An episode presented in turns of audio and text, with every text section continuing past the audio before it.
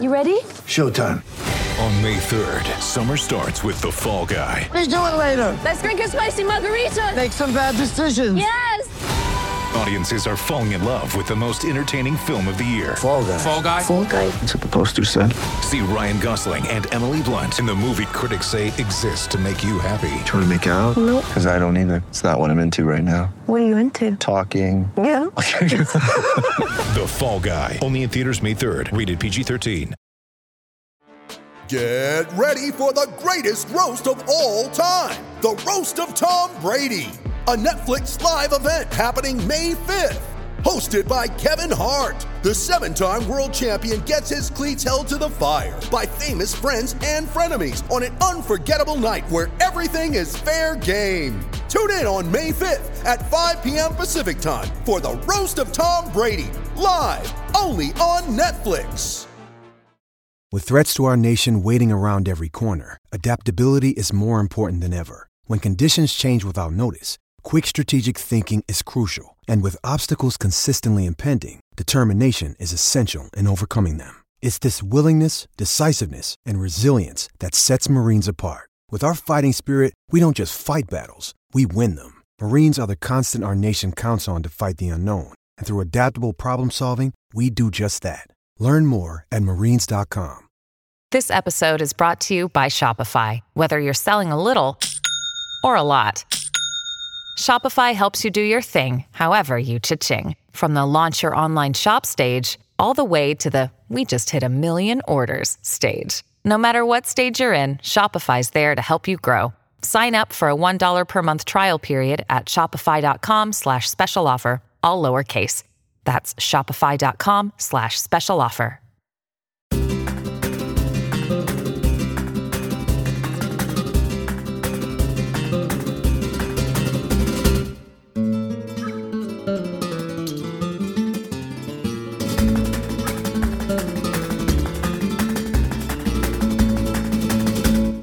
It is time for another edition of Colchonero Chat, a Thursday podcast. I'm Jeremy. Per usual, I am joined by Robbie, and well, the last podcast was titled "In Shambles." Robbie, I'm going to title this one "Still in Shambles" after Atletico were dumped out of the Copa del Rey on Wednesday by Real Sociedad.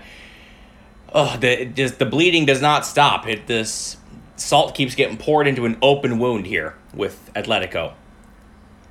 Yeah, and, and I think that's what it's just getting worse and worse. And I think it, it's kind of funny. It's actually interesting the way that these things develop. Uh, at first, it's only it's kind of the people who watch Atletico say unnecessarily, or not unnecessarily, but really, really closely, where they're like something's not right here, and then the the, the wider, a slightly wider audience starts to f- f- kind of catch on, and now all of a sudden it's kind of like it's it's fairly inevitable that this is a full blown crisis we're talking about at the moment. Unlike really any that we have experienced in in ten years of watching Diego Simeone's Atletico, there have been bumps in the road. There have been periods of, of poor form. There have been a couple seasons where Atletico didn't look like they were going to get into the top four, but they ended up doing that at the end of the season. This this feels different though, Robbie. At least to me, this feels like a genuine, as you said, a full blown crisis that requires uh, a lot of a lot of serious work just to get Atletico into the top four. Uh, they have been knocked out of the two domestic cup competitions in back to back games. Back to back games within the last ten days. The domestic cups were supposed to salvage Atletico's season, given how it's gone in La Liga and how it may end up going in the Champions League. But instead, Atletico uh, knocked out by Athletic in Saudi Arabia in the Supercopa there, and Real Sociedad with a a clinical and controlling performance at Reale Arena on uh, Wednesday. Most of the headlines centered on Felipe Monteiro and his really, really poor performance in central defense. You could argue he had a hand uh, in both goals conceded, but you know this is this is not really anything new. This is not really surprising from Atletico. It's it's really bleak right now. It, the issues are just compounding one on top of the other, and it starts with with the central defense. Yeah, and it, and it's it's something that that that you could never say about Atletico Madrid. They, Never. They might have played awful football. They might have they might have lost and they might have got hammered and whatever, but they always left their left their uh, they died with their boots on. And I think I think we're watching right now is a team that uh, isn't necessarily like I mean Adnan Januzaj scored that first goal. Adnan Januzaj, I, I can't remember him ever scoring a headed goal. Uh, maybe I'm completely missing uh, a load of them, but I can't remember him ever being. It, well, he's never in central positions enough to actually to, to score goals, but he's not good in the air. He's not like a brave, strong player in the air. He was surrounded by Atletico Madrid players uh, last night, and he and and he somehow found a way to leap over all of them. And I think that's just. I mean, we can talk about Simeone's tactics, which I'm sure we will, and, and, and they need to be criticised. But th- that's just a fairly basic thing. A ball in on top of your six yard box where you've got plenty of defenders around uh, against a fairly lightweight winger, and you're you're you're coming out second best. That's uh, it's unacceptable, really. Yeah. Yeah, just complete chaos, uh, as it has been most of the season with Atletico's penalty area defending. Like all three of Felipe, Vrsaljko, Angel Correa are in the vicinity. Any one of them can really knock down this ball and clear it. Atletico had grown into the game. This was a period in the game where Atletico were playing better. They weren't on top, but they were improving. They looked like Yanni Carrasco had just hit the post a few minutes earlier. They had started to improve a bit, and it's yet another gut punch because of really nonsensical defending, just concentration, focus issues once again rearing their heads. Just incredible. Yeah, yeah, and and and and, and no, not to. Well, we've already laboured the point. There's no point in saying that, but to, to further labour the point, um, it just stems from a, a, general uncertainty around the team and how they're trying to play and who they are and what they're trying to do and and and the the the the, the, the their posi- their positions within what they're trying to do and their ability to do what they're being asked to do and yeah it's it, it, it's a proper mess which has been a, a good few months in the in the in the making really. And it's a question now of how bad does this get? How much does Simeone have left in him? Is he able to turn this around to to, to end in uh, the season in a respectable fashion? Because um yeah like t- teams like Sevilla Real Betis and Rayo no but like Barcelona there, there's four teams um no no no I would maybe question Betis's ability to kind of to, to, to, to get over the end finish line because they haven't been here before. Mm. But Sevilla, Real Madrid, and Barcelona are three teams. Provided Xavi does kind of knock a tune out of that Barcelona squad, there's three teams in the in the top four, and then you're looking at. Uh, uh, Betis, maybe Villarreal, like it, it, like you said at the start, it's, it's really not a, a foregone conclusion here that Atletico are in the cha- playing the Champions League league next year, which makes a rebuild even harder. Yeah, I was thinking about that quite a bit yesterday. Is that in La Liga's top four race, Madrid and Sevilla are going to finish one, two, in, in some in some order. It's probably going to be Madrid winning the league, but uh, you have Madrid and Sevilla. You have Betis, La Real, Villarreal, Barcelona, possibly even Valencia. Valencia beat Atletico this weekend. Valencia are right in the thick of the race. So you've got what five teams fighting for two places, and Atletico may have the most pure talent of any of those teams when you just look at the names and look at what some of these players have accomplished. But Atletico don't have a clear idea of how to play, and Atletico don't have strength and depth. Uh, all those other teams do, more or less, all of them do. Like I think Betis Betis have a real shot because they are very clear on how they want to play, and they have two of the most informed midfielders in La Liga, in Canales and Fekir. Um, Serge, yeah. And just take a second here to to to to uh, wax lyrical about Sergio Canales because he is Go for it. absolutely world class, and it is such a pity that he never kind of uh, uh, got a proper run when he was 26 27 because he is world class like so good and and um he actually might be just hitting his prime right now and if he can stay fit and if Nabil Fekir adds a little bit of uh, of his kind of magic sauce to the to the mixture uh, Real Betis are like and and uh, Pellegrini there, he has had. Uh, he has the experience of winning with a team. Now, you know, the question is whether they kind of have the peripheral talent to get over the line. But in terms of star talent, style, manager, uh, Real Betis are right there. Absolutely. Um, Atletico, just back to the point about about Atletico struggling, and not mm-hmm. knowing who they are.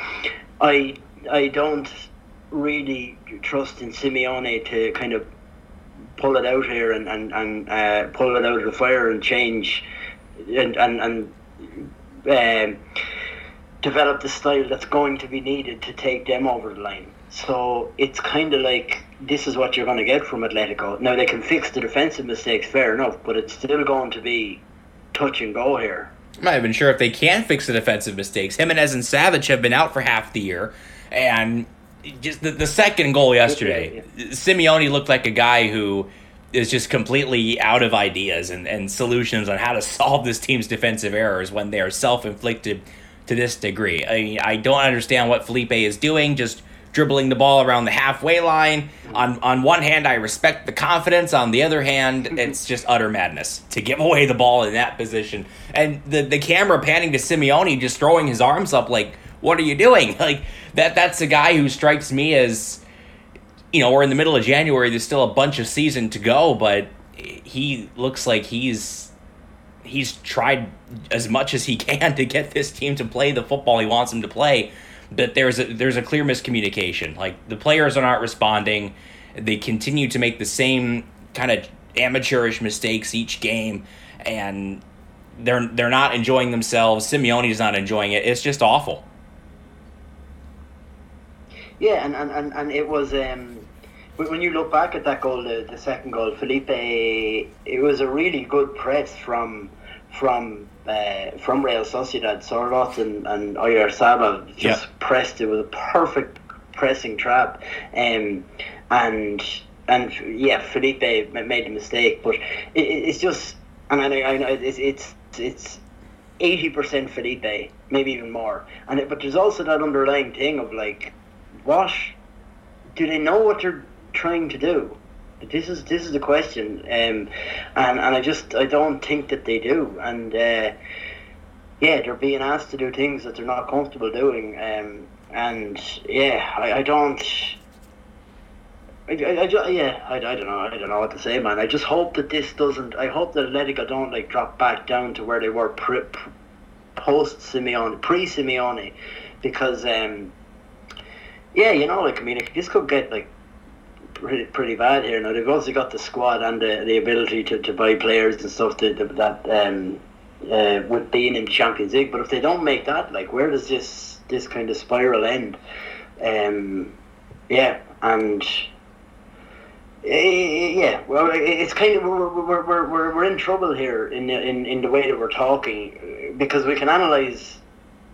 Uh, and I suppose this is an apology to the to our listeners because like we can we can analyze the situation right now, and it's just so negative. And I'm sure people are kind of tired of us being talking about how negative it is. But at the same time, we can't really talk as if, oh, well, next year or, or, or like a new manager because it's it's assuming that Simeone isn't going to continue, and I think that's kind of not to not to Simeone is listening to our podcast, but like it's kind of disrespectful to, to, to, what he's what he's done for the club, and like you know. And I, I think what's wrong just goes beyond making one or two signings in January. This requires something more exhaustive. This requires something more extensive that needs a summer or even an, enti- an entire season, especially if Atletico don't get top four, to really firmly fix. And it, it, it also comes down to whether Simeone feels that his race has run. Uh, he's signed a new contract over the summer to 2024, but who could have foreseen this disaster of a season coming? Like that contract was signed with the idea that Atletico were going to co- seriously compete for silverware this year, the year after, etc. Now that timeline is thrown completely out the window. You have a core of players who helped win La Liga last year and whose whose level has have just their levels have just dropped off completely. And we're going to talk about a few of those players in a, a new segment coming up soon.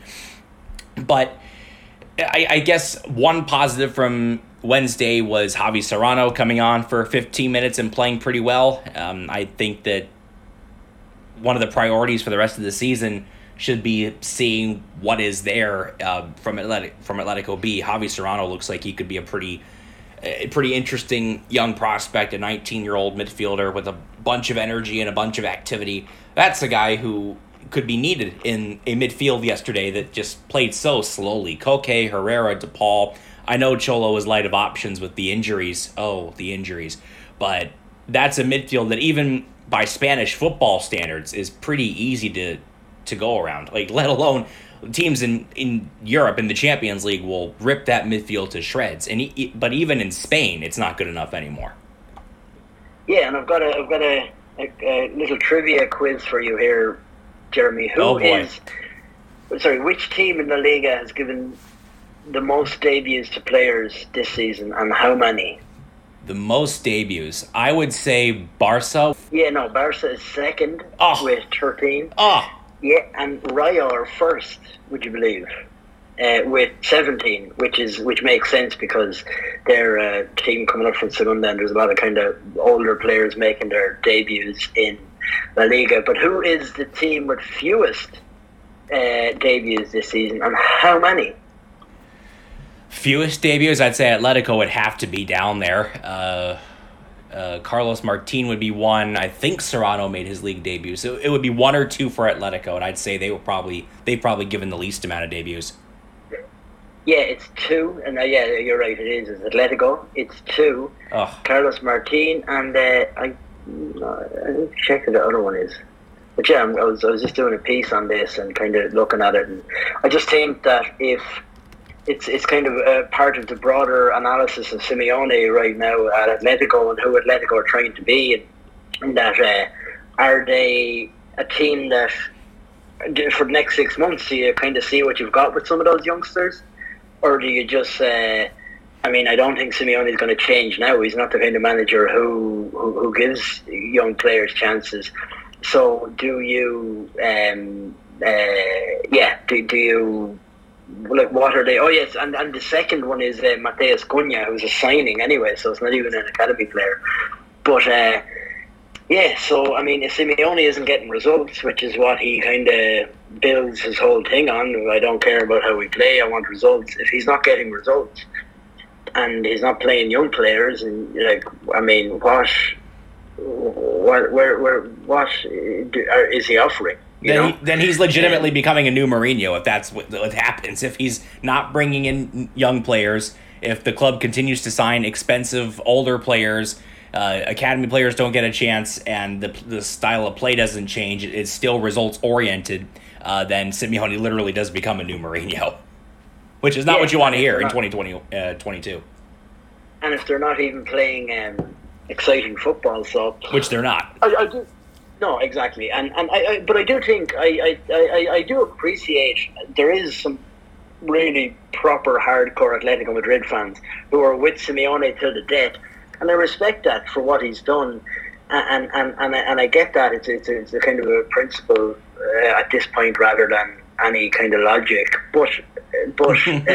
Um, no, but but I do I do appreciate that, and I do think that uh, he deserves to go out if he if he does if he does decide to leave at the end of the season. I mean, and he obviously he is alleged to have said that numerous times in this podcast, and I think it, it doesn't even need to be said again. What how how we know what Diego Simeone is for Atletico and who he is, and. Uh, what, what he's done for the club, but it's just at this point now, it's kind of like it feels like he stayed just a year too long, maybe.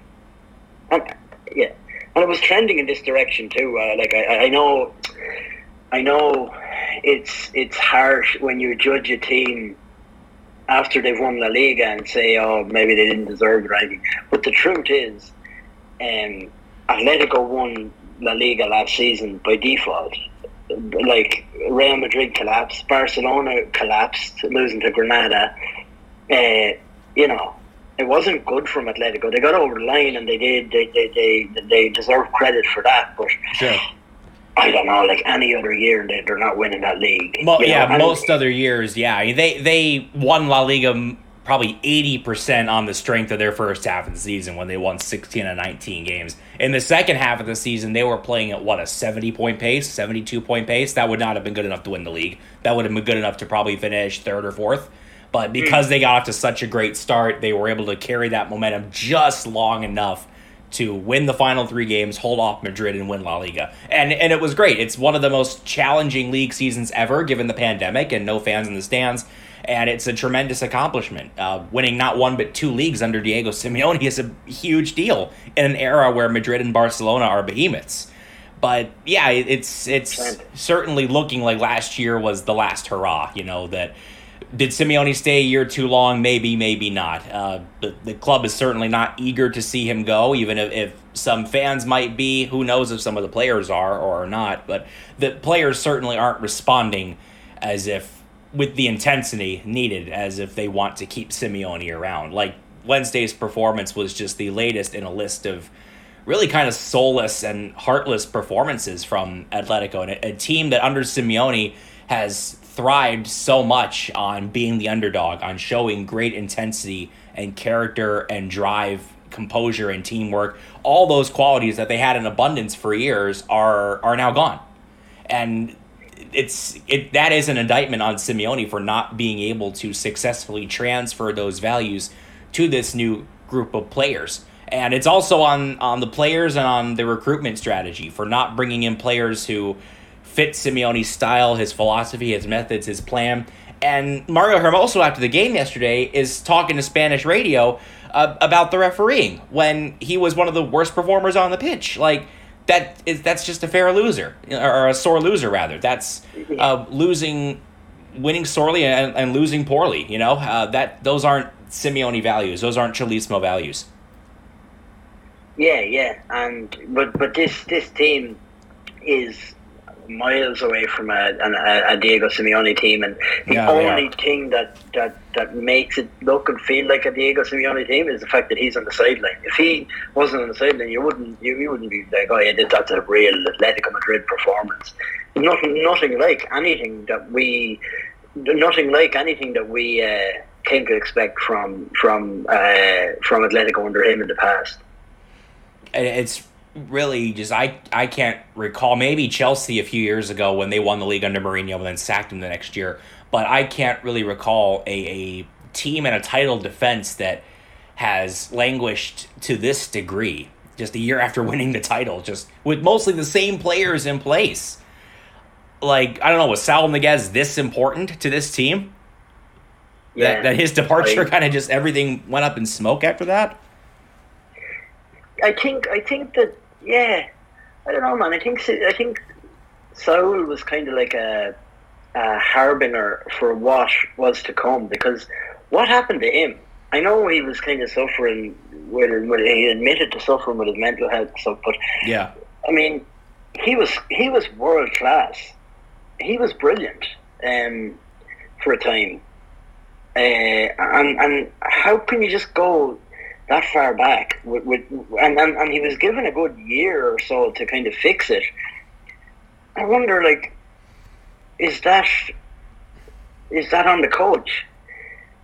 Um, I don't know. Like, it's uh, it's it's um, yeah, it's to be it's to be a complete rebuild here if, if Simeone comes in, and, and it's going to be fascinating to see just what direction they go and who, what kind of even coaches they're linked with because it's um it's I mean ten years at a club is, is such a long time now in, in, in, in modern football and I think that uh, Simeone he, he his that was his team and and it's it's uh, like I mean again we, we can't say for sure this is the end of it but it really is starting to look like that it, isn't it? it really does look like it's coming to the end of the road this time. And and the 2019-20 season, I had kind of similar thoughts, but Atletico were able to turn it around uh, after the the hiatus due to the pandemic. But I don't really see uh, the players are not responding. This is this is like a dead team. Um, one of the one of the papers today, either Marca or or AS said that this was rock bottom, uh, toca fondo for Atletico, and I'm inclined to agree. Um, on on one hand, you can argue there is only one way to go up, but on the other, maybe we haven't seen the worst of it. We have teams competing with La Liga or competing with Atletico in La Liga for a place in the top four that all know themselves better than Atletico do. It, it's a team that is not responding to the coach, a coach who cannot reach the players. Um, you got to wonder how things are in the dressing room. Atletico have lost 10 times this year already. They haven't lost more than 11 times in any other previous season under Simeone. If you want one stat that encompasses where Atletico are right now in the Simeone era, it's that one. Yeah, and um, yeah, like look on, on, on the question now is it, it would take a complete and utter collapse from Atletico to to, to, to uh, sack Simeone or anything like that. But how bad can it get here? I mean, uh, the you want to like, really like, di- really dive into the abyss. yeah, no, uh, like I was just wondering, and, and, we, and I said on the last podcast about how maybe if Simeone come out and said like this is my last season, it might it might uh, unite them or anything. But the problem is, say for example, like with someone like Tuchel at Chelsea, say no, he obviously doesn't have the kind of standing at Chelsea as Simeone has at Atletico, right? But someone like Tuchel, they're not playing well right now. Fair enough, but they, they have the tools and they have the kind of footballing philosophy to play well.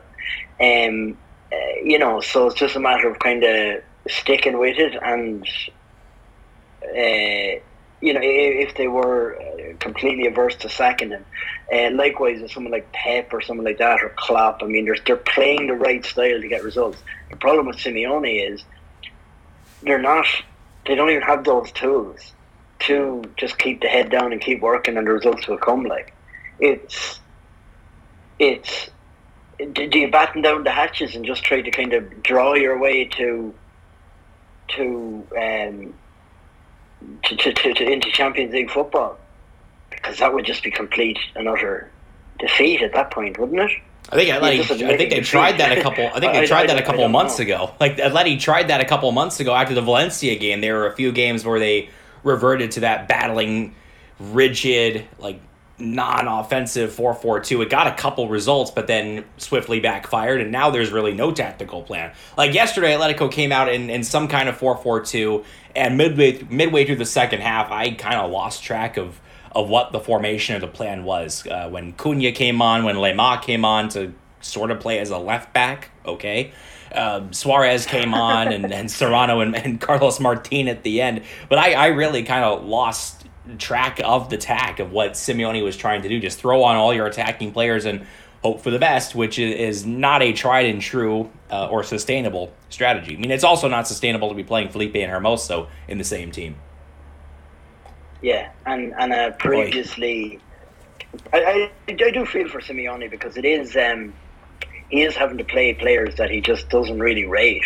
I guess like Sime Vrsaljko, you'd want to have some seriously good, like your, your confidence would want to be fairly high to have been basically told by Simeone, I don't rate you, like I don't want you, and all of a sudden to be to be kind of drafted in and having to play, like it must be it must be strange playing for a manager who you kind of know eh, at the end of the day doesn't really want you to play. But he's playing you out of because he has no other solution.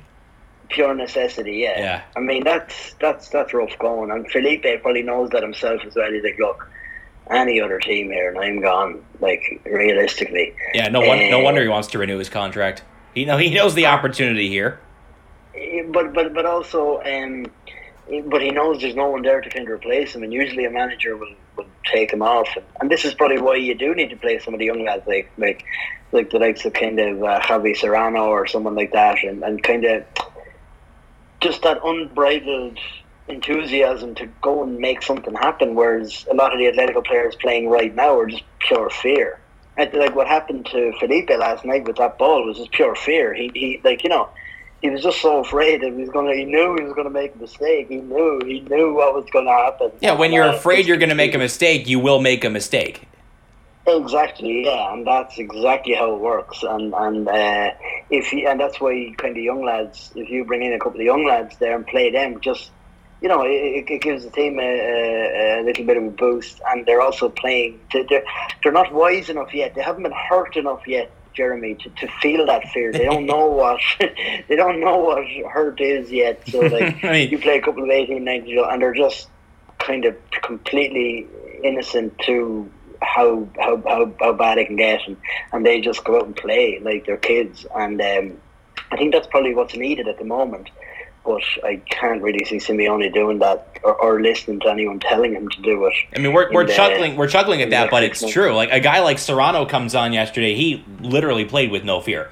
Like he made the crunching tackle on Januzaj that Simeone was kind of in raptures over on the on the touchline for like ferociously applauding. Um, Ibrahima Kamara, a teenage center back with the B team, uh, could also be an option given the lack of uh, real solid contributors in central defense, and Atletico likely aren't going to go to the market uh, to buy one this January. But Carlos Martin as well has been scoring goals for the B team. Simeone's kid has been scoring a lot of goals for the B team as well. Like these are guys who should not only be in match day squads, but I know the team has to make top four. Like that is a club target every year to get top four to remain financially viable. Um, but on the other hand, these are kids who have not been like infected with with the fear virus that is coursing its way through the first team's veins. Like these are kids who can come on and play without any fear of reprisal or reproachment, and perhaps can drive the team forward. Like what what else is there? This is a squad with, with 20 to 21, 22 players anyway, very few of whom are really pulling their weight this season. Why not turn to the kids? Why not? Like I know you need to make top 4, but they can legitimately help you if put into the right positions. Yeah, yeah, exactly, and that's uh, that's that's what I'd be pushing for. And if Simeone was properly pragmatic now, he would be starting a couple of those players. Mm. Like it's it's it's actually a, a massive shame that we don't. Uh, talk about uh, uh, we, we, we don't even talk about youngsters on, on the podcast like because it's just like they're not going to play and even if they do play it will be out of pure necessity and it'll be a once once off in a Copa game and they'll be so afraid of making a mistake and making an impact that they'll just freeze. Whereas if you just tell them go and play you're going to play for the next six months you're playing you're going to get time. Just go and play. And uh, you, you get a response from them. Um, but but yeah, this is a this is the kind of conundrum we find ourselves in because I don't think uh, is going to do that. Well, in that vein, Robbie, uh, let's uh, shift gears a little bit to a, a new segment we're calling Star, Starter, or Sell. Uh, I'm going to name a few players and we're going to debate whether they are like indisputed, like indisputable, like top flight players you need to keep at, at all costs. Guys who, that's the star category. The starter category, guys who should be in the 11 most weeks, uh, but you can make a case for, potentially selling high on them. Um, and then the sell category, kind of self explanatory. These are guys who probably shouldn't be on the team next year. Uh, so, a few names that I think are, are probably borderline as Atletico look to once again rebuild the team next summer. Renan Lodi is the first name here. Uh, Lodi, in his third season at Atletico, uh, clearly a very offensively talented left back, but he is rather limited. He is he has not really demonstrated since his first season that he is capable of holding down the left back position for an elite European team. But he's also still really young and he has a lot of attacking flair. Uh, is he a star, starter, or a sale candidate, Robbie? Yeah, I, I, I think, I mean, I'd sell him, but the problem is that we, like, if you were just looking at, at purely whether he is good enough for Atletico, I would say sell. The problem then is, or the next step in the in the in the evaluation is, how much money are you going to get for him? Um, given the fact that you paid, what you paid like something like twenty million or something for him, Yeah. and yeah, like I mean, are you going to get that back from him, and who are you going to replace him with? But in in a in reality, what we've seen from him, I think, yeah, he would be the kind of player who, who I'd be comfortable selling, and being able to replace with someone cheaper and more solid defensively. But but then, uh, yeah, it depends on who the manager is going to be. But yeah, I'll, I'll, go sell on that one. What do you think? Yeah, I think a few of these do depend on who the manager is going to be. Uh, Lodi turns 24 in April. He's in the middle of, I think, a six year contract. He's still young. Defenders sometimes take more time to develop than attacking midfielders or forwards. But Lodi has, has really shown very little growth in, in three seasons. In 2019 20, his first season here, he was one of the best left backs in La Liga.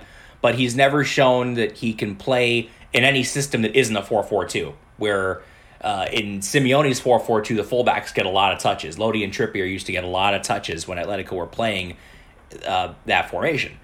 Lodi has never shown really any capacity in more than 100 appearances now, 101 appearances, to consistently contribute to the team um, outside of that one formation and that one role. So I would probably, I wouldn't like it. I'd probably loan with an obligation to buy, which equates to sell.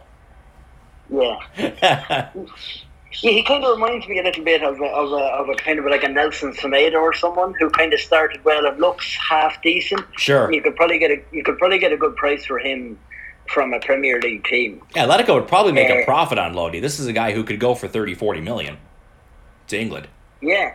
Yeah, like given his age and given his kind of uh, ability to play wing back or, or seeming ability to play wing back, I think you probably could get that from Atletico. Have been quite good at turning those kind of players into 20, 30, 40 million million players uh, with uh, selling to Premier League clubs, clubs and, and things like that. So uh, yeah, maybe, but his season has been really poor, and he just looked really jittery right now. As Yeah. far as uh, as far as what I can see. His defensive ability isn't anything to write home about, and he's not playing consistent minutes. Uh, that that strikes me as someone who should be on at least on loan, getting minutes, so Atletico can see what they really have here. Uh, so that's Lodi. Uh, Thomas Lemar is next up. Now Lemar has been one of Atletico's best players this season, as he was last year. Uh, I think he's one of the maybe two or three guys on this team this year that you can genuinely say has taken a step forward. He's also out of contract next year uh, in 2023. So he's out of contract in 18 months. Renewal talks seem to be going pretty well, but nothing's been officialized, confirmed yet, finalized, etc. And Atletico have an overbooking, quote unquote, of players like this in the midfield. Uh, you have Koke, De Paul, Llorente, um, Correa can play as as a winger. Uh, Lemar offers something different. Carrasco too. I mean, Lemar offers something different. He's a very creative player and probably the team's best dribbler. But with a year and a half to go on his contract, what would you do? Star, starter, or sell?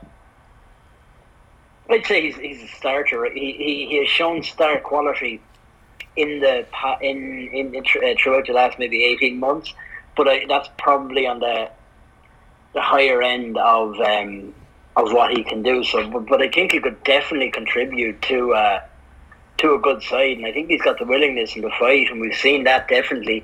Um, you you you probably wouldn't get what age is he now? Twenty seven. 26. 26 only, yeah. Like, I mean, I'd say, yeah, starter slash very, very close to becoming, to, to being a, a, a star if, if you got the right manager who believed in him. And he, he's the kind of player who, it, like, you'd be thinking, oh, no, you can get someone better. But he's the kind of player who they're hard to find. Um, with, with experience in the league and, and with, who has shown he can do it, uh, yeah, I, I'd have him as a starter and very close to being the star category. I I'd agree. Actually, I would I would hang on to Lemar because he looks to be entering his prime after two years in Madrid, where he looked just he wasn't at the races, right? He just looked like he was an ill fit in the team. There were persistent rumors that Atletico were looking to sell him or at least loan him. Last year, he really breaks out. Uh, this year, he has taken his game to another level. Uh, the injuries have been a concern. His contract is winding down, but he's 26. Um, he plays a, a premium attacking midfield position, and he, he's legitimately a really good player. So unless there's a like a wild offer that comes in for him, I would probably extend his contract and and look to build around him. He's he's very good, and I I did not imagine him becoming this good a couple of years ago. No, it did. It looked uh, it looked like a lost cause there at one stage, but he he definitely turned around, and he does have that ability to be a player, that agility, that uh, and, and to break lines. He's he's a brave passer. He's yeah, he can beat a player, and I think that's something that's really hard to find. What would you do with Yannick Carrasco, Robbie? Uh, his contract is up in 2024. He's now 28 years old. Uh, prime contributor last season as Atletico won La Liga. Without his uh, peaking form in April and May, Atletico probably don't get over the line.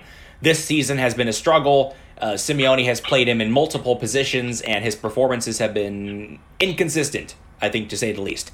Would you sell high on him with his contract up in two years? Eh, I, I probably would, yeah. And, but but but, but for, for one for the main the main reason being that if I was going to pick a new manager, the new manager would be playing a more kind of associative style. And I think that Yannick Carrasco is more individual, and he's absolute, and that's why he's so good right now for Atletico is because they are crying out for players just to break line or to to, to, to, to beat a player one on one, and and that's obviously uh, an amazing skill to have. But I just don't know if um, if he would fit into a more kind of associative game. Um, the, the that you probably Atletico might try to do if they bring in a new manager.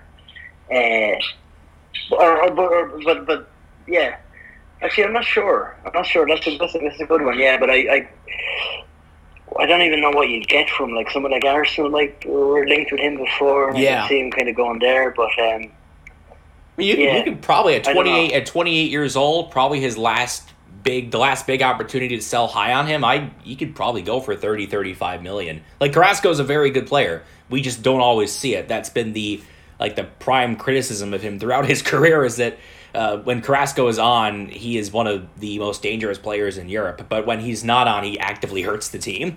So it, it's a tough one. Um, I think it, Carrasco, more than most other players, comes down to who the manager is going to be and how the manager is going to use him. If it's Simeone, then we kind of know how he's going to use him. If it's somebody else, then he, he I think he could go. For now, oh, it's a tough one.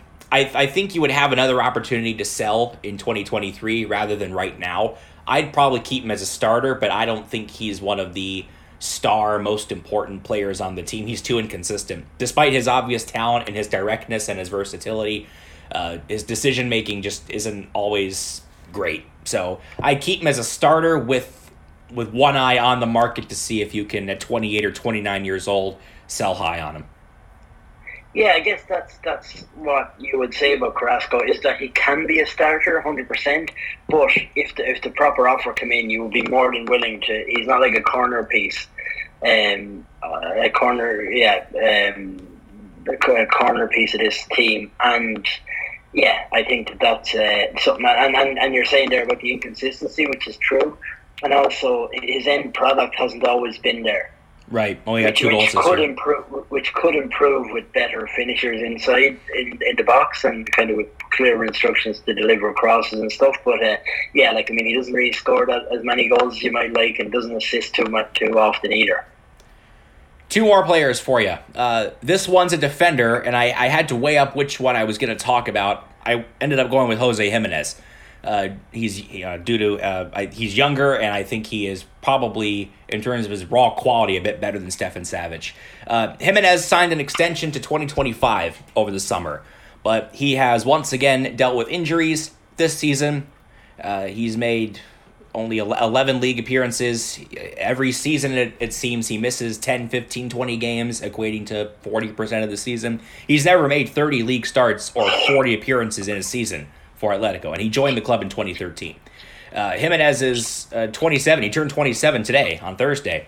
Uh, cent- central defenders do take longer to develop. A lot of those guys don't hit their absolute peak until their late 20s, early 30s. So if you're Atletico, you may not want to miss the boat here. But Gimenez has never shown a capacity to be healthy despite his obvious talent. Do you sell him, start him, make him a star, a corner piece player?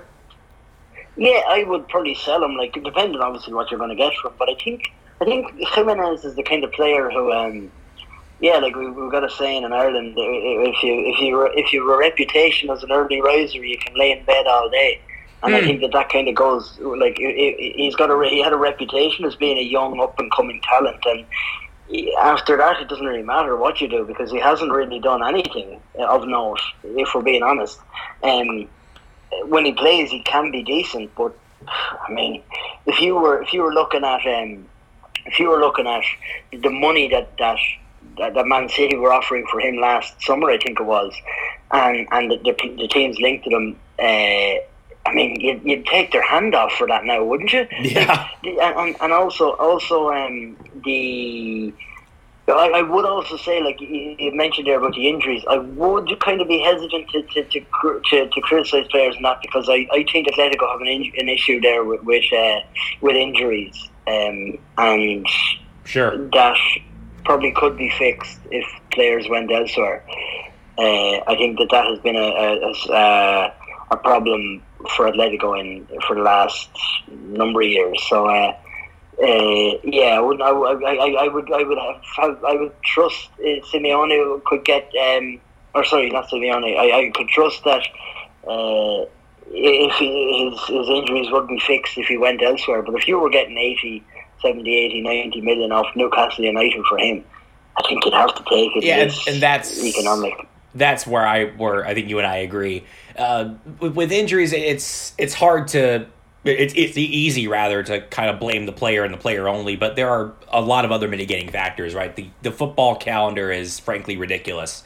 These guys don't get any rest. They're traveling for club games, international break. They're playing for their countries. Gimenez has been a Uruguay regular since he was a teenager. Uh, so yeah, guys get hurt. It's part of the game. Some guys are more injury prone than others. Sometimes it's biological. Other times it's in training and preparation. Uh, Profe Ortega has come under immense criticism this season and in past seasons for Atletico's injury record. It's kind of funny. The one year Atletico avoid major injuries, they go on to win the league. I don't think that's coincidence.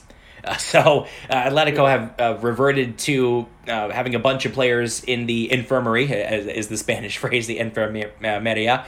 Um, they've had a bunch of players out this year, and the results have corresponded. That being said, Gimenez is talented enough and tantalizing enough to where someone could lodge a big offer for him. And if an offer like that comes in, like 60, 70 million, like if Newcastle are sufficiently frustrated in their Diego Carlos pursuit and tur- and pivot to someone like Gimenez, and they offer Atletico a whole bunch of money to sign him after signing Trippier, yeah, I'd, I'd probably sell. I'd sell high on him um, because you, you do risk him uh, taking flight at another team with b- perhaps better physical preparation, but it, it hasn't hasn't worked here. He's the third captain and leader of the defense, and he's only available for sixty percent of the season. That's having him and Savić for the medium to long term is simply not sustainable because both those guys are really injury prone. Yeah, exactly. Yeah, and I think that especially you could probably get away with having Gimenez alongside someone like a Jules Koundé or or uh, like a like a uh, maybe a, a ball playing centre half, but having him and Felipe in this form and Savić, you need you need to change it up, and I think they're they they probably if you're freshening up the defense and you're bringing in a new defender, you'd keep Gimenez and partner him with him with, the new guy uh, who could play more football. Maybe someone like a Pau Torres, for example. Pau Torres or Gimenez has a, nice kind of ring to it. If he could stay healthy, you you could you, you would be comfortable keeping him, and you could you, you you'd actually be comfortable. Maybe even putting him into the star category, but uh, yeah, it would, it would it would be it would be conditional keeping him if if a big offer came in. And for Savić, he's only made 30 plus appearances in a league season twice in his seven years with Atletico. Uh, Godin and Miranda very rarely missed games. Uh, Savić and Gimenez, as good as they may be, are the opposite. So that is that's the biggest reason why Atletico need to reinforce central defense this summer uh, because it's simply not a sustainable strategy to continue relying on those guys when Felipe and Hermoso are the backup options. The last guy I'm gonna uh, that we're gonna talk about, and then we're gonna do a quick Valencia preview and get on out of here. Joao Felix, Robbie, uh, a guy we have talked about quite a bit on the show. He's the uh, club record transfer, 126 million euros. Very talented, super skilled, sensational skill, but there's a difference between being really talented and really good. Joao Felix is decidedly the former. He has made nearly 100 Atletico appearances. Uh, he's in 95 appearances, 22 goals. He's got only three goals in 19 appearances uh, in all competitions this season. This is year three of his seven-year contract. Uh, the the experiment so far, the gamble has not paid off. So even then, he's only 22. He's clearly extremely talented, and sooner or later, players that skilled and that talented, they're probably going to pop. They're probably going to become really good players. So, would you stick with him, build him, build around him as a cornerstone? Would you start him but leave open the possibility that he may not be a superstar Ballon d'Or type player, or would you sell him now and just end the experiment right there? Um, yeah, I was actually just thinking about this in terms of how hard it is to do what, say, the likes of uh, Lionel Messi did. I think I think what Lionel Messi did. Not not, not saying Joe Felix is going to become him, but that's the hope. You're hoping he has six years of just pure, or for just a just a, for example, six or seven years of just like 25, 30 goals a season, world class, top five Ballon d'Or voting. You know, that's that's what you're hoping, and like I just it, it's amazing how difficult it actually is to do that. Mm. Uh, like Lionel Messi did it for so long. He did it for like 15 years, um, at the very very top. And it, it's it's it's like you look at Antoine Griezmann, for example. Griezmann was considered, um, Griezmann was considered to be one of the next Messi, or, kind of not the next Messi, but like on the same level as, as him. At it, it, they were hoping he would get to a, a, a, a world proper world class status, and and he did there for about a minute, and then like it's so hard to sustain because situation changes, things change, and and, and playing style, and, and you know, and it's just um like the likes of Joe Felix. Uh, you'd be hoping you get six or seven years out of him. But all these young players, we live in we live in hope, obviously, and, and it's kind of like in the NFL and the NBA, the draft. We, we well, I know I certainly do. I'm an optimist. I think the, I, when I think of a player, I think of the very very best case scenario. I'm like, imagine what this is going to be. It's kind of like um, when you see games in hand, you think you, you automatically think oh, two games in hand, that's six points. Right. But the reality is, they're, they're, they never win those two games. Like you know, so so like young Felix, you're thinking what could be, and you're like, wow, like this could be something special. The chances of that happening, uh, I mean, it's so they're so slim that, that he's going to do what we expect him to do or what we hope he would do for six or seven years. Now it comes to the question of and you mentioned it about uh, you being afraid to miss the boat on a guy. Like, whatever about Gimenez, whatever about guys you'd be like, look, like we, we, we gave Gimenez a chance and we thought it was the right time to sell him for 60 million and that's it. No no regret, that's it. Joe Felix is the one that you would be like you would be sick. Like you'd be right. you'd be that's a kind of a uh, a, a, franchise player for yeah, like a franchise player for ten years. That's a he is a, a, a, complete like the kind of player who could turn you from being fighting for the Champions League to proper La Liga favourites every year. And so, in that sense, it would take a lot of money to sell him, but you also have to wonder what's he thinking. Like, I mean, I mean. Uh, are you going to just give him the keys and say, look, this is going to be your team now and that's it? Do you think he has that in him? Have you seen enough from him to say, yeah, he, he wants to, just not being let play properly uh, under Simeone? And obviously, these are all the questions that have to go into that for Atletico Madrid. But uh, yeah, I, I'd, I'd probably give him one year under a new manager, and he's still young enough then to to, to um, to his value will still be fine, like Man, Man City or Man United or, or maybe uh, someone like Barcelona even would, would come in and buy him for 80, 90 million. You're still, you've gotten four years out of him. At that point, you've kind of proven that, look, this isn't going to happen, and you're still getting a large chunk of your money back. So, yeah, I'd probably, I'd, I'd definitely keep him. Uh, unless the unless the offer from Newcastle is like 140, 50, 60 million or something. And so yeah, I, I, I'd keep him for another year and see what the new manager has in store, and kind of try to pick a manager that was going to be able to bring the best out of him and, and go from there. And then after, if it doesn't work after another year in a new manager, I'd probably be starting to look at, at my my options at that point. Complicating a possible transfer for for Joao is that Atletico still owe payments to Benfica for him because Atletico purchased him with a deal agreed in installments, and I believe they were four 30 million euro installments. There's still one more payment to be made there. So it makes sense why Atletico are coming out in the papers and saying Joao Felix is untouchable, we're not selling him, Simeone believes in him, etc. But you look at the evidence, the empirical evidence, you watch Atletico play and how Felix is the team is not built around him. It never has been. In two and a half, now almost three years of Felix being here, coached by Diego Simeone, Cholo has never built the team around him for a meaningful period of time. There have been glimpses, there have been bursts, there have been periods of good form, and then he's gotten hurt. He's had a couple bad games. He's started on the bench, and the cycle repeats anew. It's a frustrating cycle because the player is obviously very talented, but hasn't really put it all together. And I, I don't really think it's going to happen under Simeone. And the question is, like, does Simeone tell Atletico, look, I'm going to be here for the next three years? End of story. Uh, build the team to these specifications. If Cholo tells the club, I'm not leaving no matter what, then I think they probably should sell Joao this summer. Um, I mean, Manchester City wanted him when Benfica uh, when Benfica were didn't really put him on the market, but they were open to a sale a few years ago. City wanted him. Barcelona have wanted him. Uh, if Simeone says he's coming back for next season and beyond, then I think you do have to look to the market and say if you guys, if Man City, if you can pay us what we paid for him plus that final payment to Benfica, he's yours. But if Simeone leaves, if this season really does conclude in an, an absolute free fall and Simeone's position really does become untenable, then a new manager will relish the chance to build around him, most likely. He, Simeone sees he, he does what he thinks is best for the team. Uh, like he's not trying to tank, he's not trying to actively hurt certain players.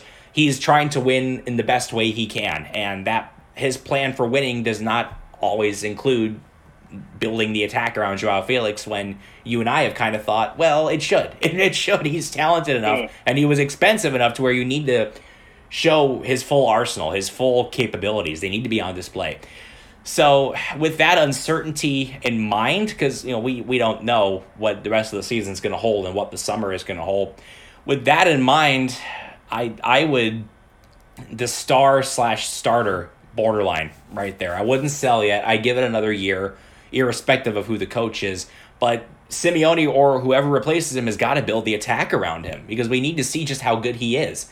We, we see it. We see him feeding off scraps in some games. Like he didn't play very well against La Real, but that's because he barely got the ball, and that's because opponents key in on fouling him a lot. Like that's that is a, a key strategy to stopping him.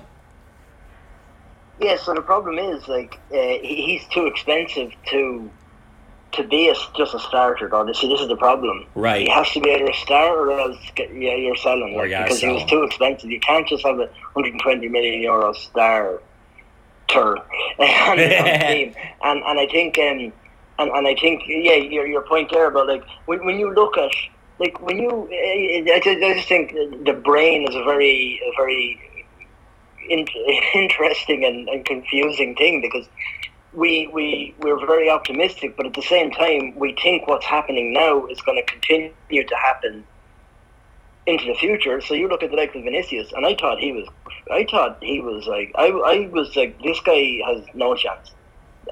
I thought Real Madrid were after buying a dud, and he wasn't going to be able to figure this out. And all of a sudden, look at him now. Like Look I at him now. there- there's talk now that he's going to actually freeze the whole Mbappe.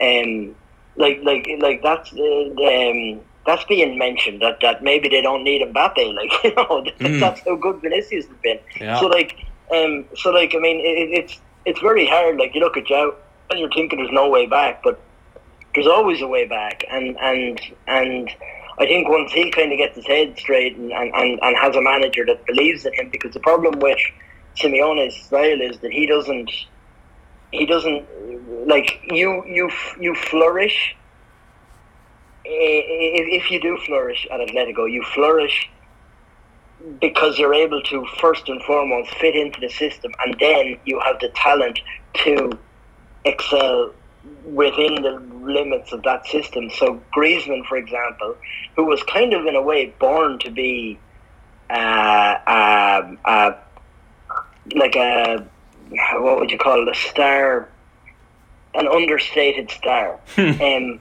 he, he was he was Is there such a thing? for, for Atletico because he first and foremost he did all the, the work that Simeone needed him to do. And then within those confines he was amazing.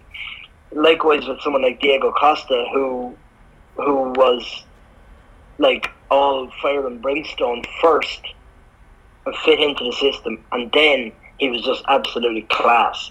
Um, you know, so uh, Joe Felix needs to be the guy, regardless of the system. He needs to be the system, and that just, in fairness, it was never going to work for Simeone in, in that sense. And um, uh, yeah, and I mean, like, I, I guess you, you could say like Atletico were done in a way that João Felix had had an excellent year. Benfica knew that they probably needed to sell him this summer or that summer, the summer that he went, and this is before coronavirus and all that. So the money was there, Right. and and Atletico just saw Griezmann, so they needed to buy a replacement.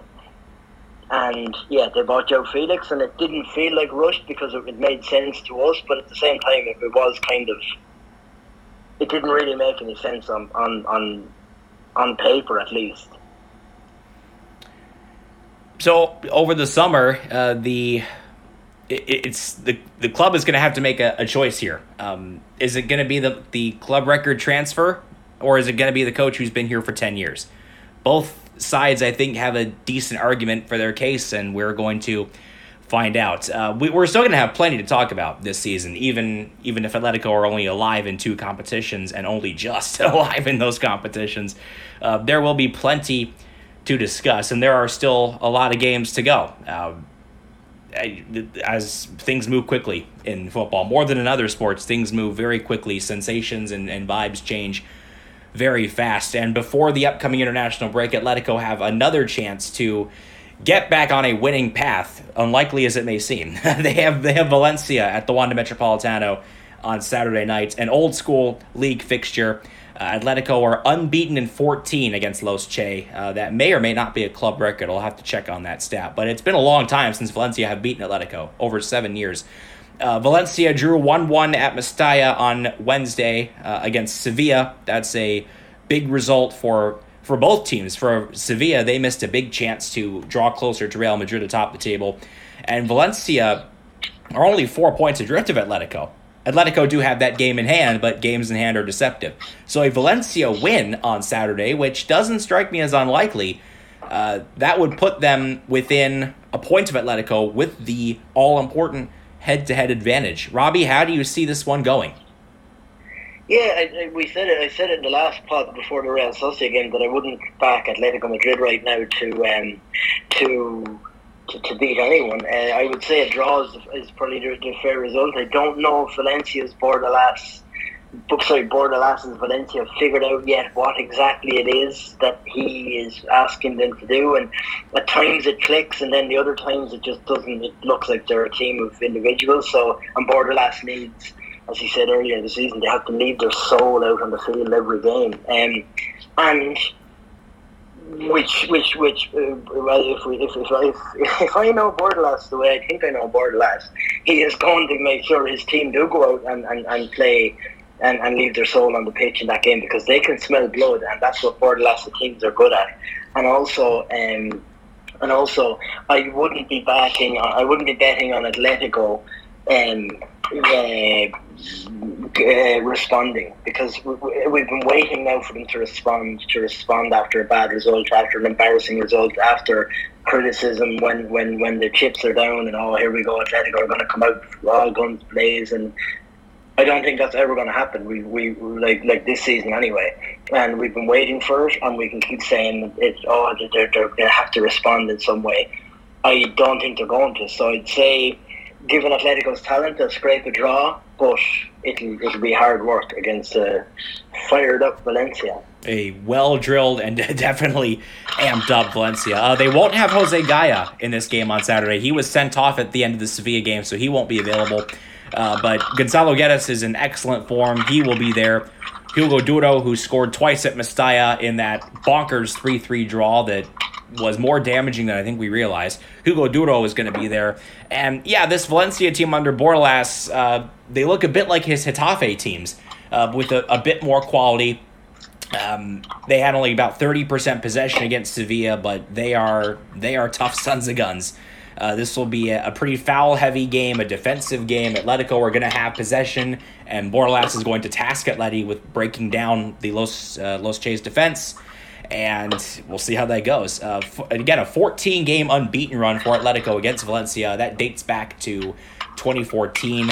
A win here would be would be pretty big for Atleti. The really the only substantive goal this season, barring a miracle Champions League run, is finishing in the top four. You have Betis already winning this week. Uh, La Real play. Uh, who does La Real have this weekend?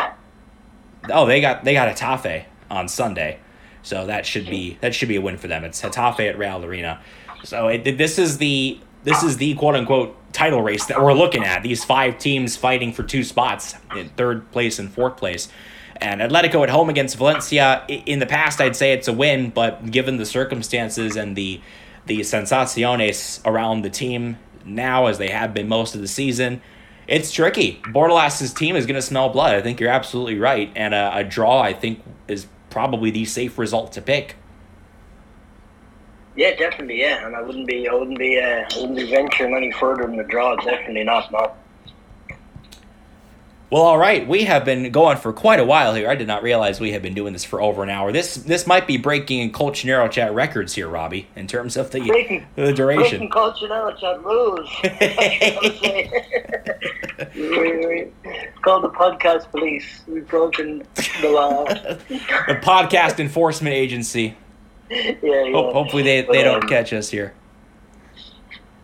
But uh, that'll do it for this edition of the show, and we will be back uh, this weekend to discuss Valencia and Atletico. I want to thank my guest Robbie Dunn for joining me today. Thank you, Robbie.